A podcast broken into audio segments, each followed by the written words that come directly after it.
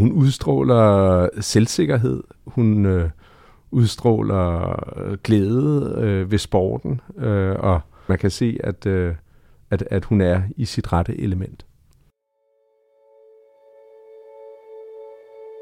I Radio Meners nye serie får du mulighed for at komme helt tæt på en række danske ildsjæle, der har dedikeret deres professionelle liv til at skabe bedre vilkår for unge i Mellemøsten og Nordafrika.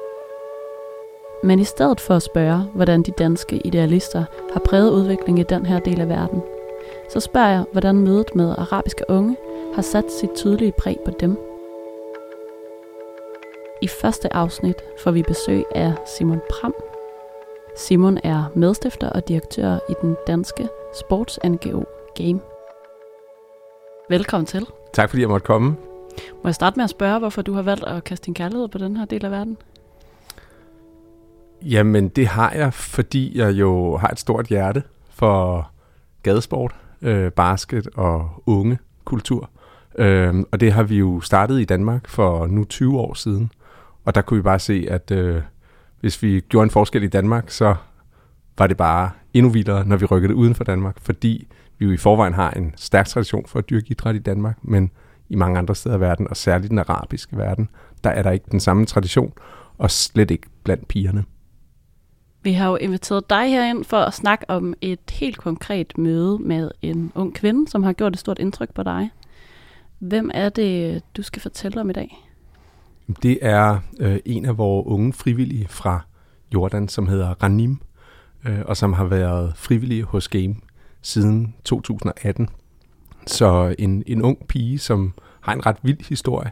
Øh, hun er i dag 25 år gammel, og har spillet rigtig meget fodbold. Det er der mange piger, der ikke gør, men de har heldigvis en tradition og en opblomstring af kvindefodbolden i Jordan.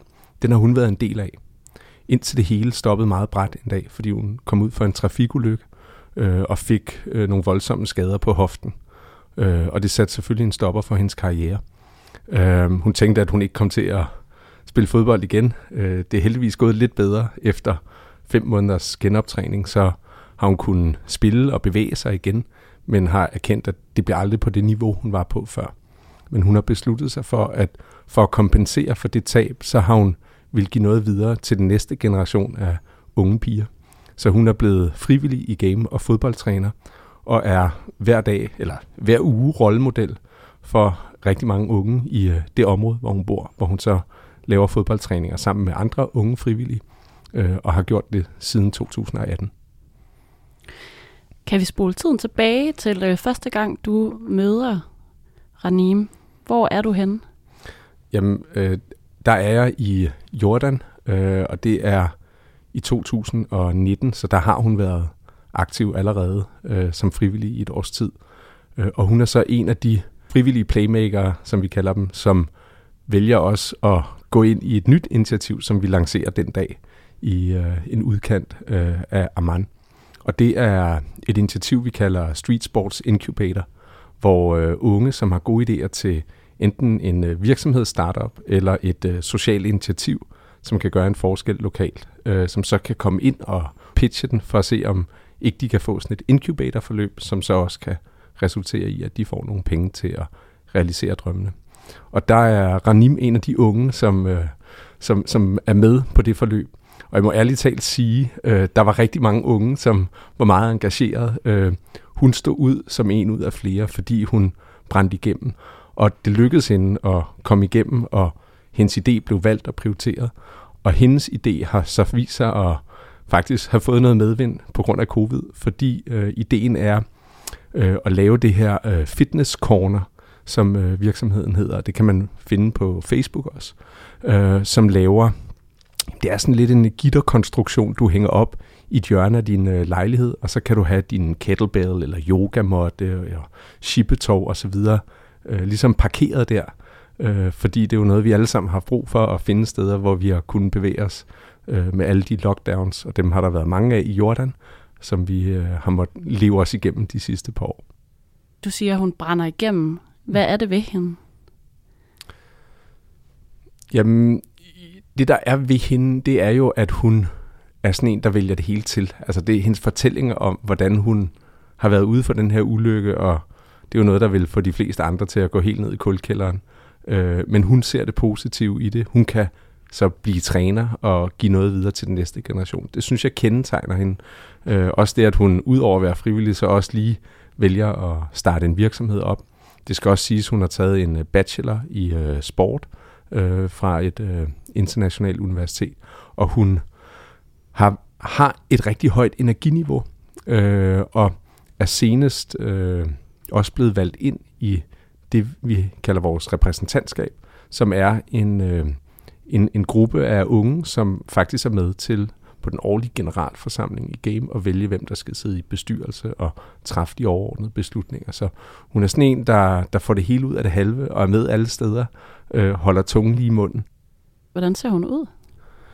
Jamen, øh, hun går med tørklæde, øh, og det er jo også en af hendes kæpheste, at øh, hun er gået ind i den her kamp for at få flere piger til at komme ind i sporten, fordi hun øh, er blevet tude ørerne fulde om, at når man går med hijab, så øh, passer det ikke sammen med at dyrke sport, og det bør piger ikke gøre i en arabisk kontekst. Men det har hun udfordret sammen med andre piger og sagt, hey, det er altså ikke modsætninger. Man kan sagtens dyrke sport, selvom man har en hijab på. Man behøver ikke tage den af, man behøver ikke gå på kompromis med sine principper og sin religion. Øh, der er ikke noget religion, der forhindrer, at hun skulle kunne dyrke sport. Og der er jo heldigvis også nogle store tøjproducenter, som har udviklet nogle hijabs, som gør det muligt og også legitimere, at øh, de to ting er ikke modsætninger. Så det er vildt beundringsværdigt og til stor inspiration for os i game at se, at der er unge piger, der går forrest. Øh, og også noget, som hun jo har fået at vide, fordi når man snakker med hende og spørger, jamen, hvad, hvilke oplevelser har du? Hvad har været den største oplevelse gennem dine år i game? Så det hun nævner, det er, at hun til en træning øh, havde en øh, mor til en af deltagerne, som kom over til hende og sagde, at hun var simpelthen øh, en super rollemodel, og hun ønskede for øh, sin egen datter, at hun skulle blive som Ranim, øh, fordi hun rigtig gerne ville se hende tage ansvar og gøre en forskel for andre børn og unge i, øh, i nabolaget. Så, så på den måde så er hun vokset rigtig meget. Hun er blevet mere selvsikker, efter hun er blevet træner i game. Så den udvikling, hun har været igennem øh, med at gå fra at være fodboldspiller til at være rollemodel og leder og koordinere træningerne lokalt, det har været en fantastisk rejse, som har givet hende rigtig meget på rigtig mange niveauer.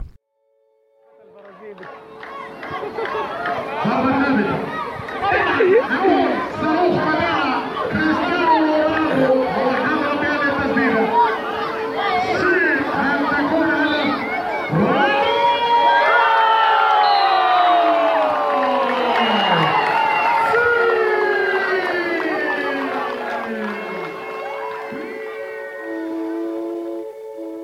ikke et billede af Ranim? Øh, det har jeg, ja. Skal jeg se her. Ja, så tror jeg, det, det tror jeg, jeg tager det her. På billedet, der ser man uh, Ranim uh, stå og instruere en øvelse. Og det er faktisk en uh, gruppe af unge drenge, jeg vil tro, de er en 8-11 år. Uh, og hun står og forklarer det meget levende med hænderne uh, i sin game t-shirt, og så med en øh, cowboy-skjorte nonchalant ud over, øh, mens hun står med, med hijab. Hun har dobbelt hijab på, og i baggrunden der kan vi så se nogen, der, der er i gang med at lave øvelsen. Men hun er engageret, og hun udviser overskud. Øh, selvom når man øh, kigger på billedet, hun er ikke så høj jo, så kan man blive lidt i tvivl om, om er hun var meget ældre end de her drenge, er hun egentlig. Så det, at hun stiller sig op over for de her drenge, og den med autoritet og viser og forklarer, hvad de skal gøre, det er, det er for mig unikt øh, i forhold til Jordan, øh, og, og noget, der helt sikkert øh, kan for andre være et eksempel på, at kvinder godt kan stille sig op og have en autoritet, eller være en autoritet over for os mænd og drenge. Så det er jo der, sporten er fantastisk, at, at det er et læringsmiljø, hvor man kan prøve sig selv af som underviser og som leder og rollemodel, og det er bestemt det, Ranim har gjort gennem de sidste fire år, og som vi er lykkelige over at have hende og andre, der vil gøre uge ud og uge ind. Er det kontroversielt at være kvinde og dyrke sport i øh, Jordan? Det er det. Øh, det er det bestemt, fordi der er jo ikke ret mange, der gør det, men øh, der er jo rigtig mange, der bare generelt ikke dyrker sport i Jordan, fordi det er en mere elitær ting, så det har typisk været noget, man tidligere gjorde i hvis vi kigger på hele regionen, øh, noget man gjorde i de her British Gentlemen Clubs, det var dem, der jo kom med sporten, ligesom britterne også var dem, der kom med sporten til Danmark i sin tid. Øh, så har det været meget, meget eksklusivt. Og mange steder er det, har det været utrolig dyrt. Så der, der er sket en revolution, vil jeg sige, generelt i regionen, også hvis vi kigger på øh, Østafrika, hvor der også er store muslimske befolkninger, hvor flere i dag dyrker sport, og det er jo rigtig positivt. Men mange af dem, som har tiden, og hvor det er acceptabelt, at man gør det, og har pengene til det, det er de unge mænd. Øh, så det er dem, der betaler for at komme ind i øh, de private fodboldcentre, og så lege en bane i en time, eller gå i fitnesscenter. Og det ser vi selvfølgelig også i et land som Libanon, hvor vi også har aktiviteter. Der er der også mange kvinder, der benytter sig af fitnesscentre og yogatilbud, men det er eliten, overklassen, der har råd til det, der gør det. Så det her med at gøre sporten folkelig, som vi jo i games synes er udgangspunktet for sporten, det øh, er der stadig øh, en, det er stadig en stor opgave i mange lande, og også særligt i Jordan, hvor, hvor vi kan se, at der særligt er mange piger, som slet ikke er aktive. Hvad har du lært af Ranim?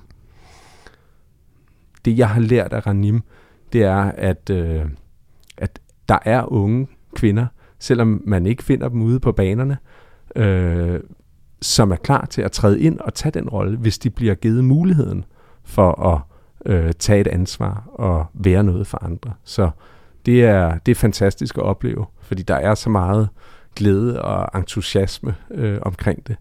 Det, der så er vigtigt, det er jo, at vi ikke bare stopper ved sporten og siger, så havde vi en god træning, 90 minutter, vi ses igen næste uge, men at det også får nogle øh, konsekvenser for, hvordan vi indretter vores samfund generelt, fordi det er der, hvor det virkelig rykker, hvis vi kan bruge sporten som en platform for at skabe forandringer.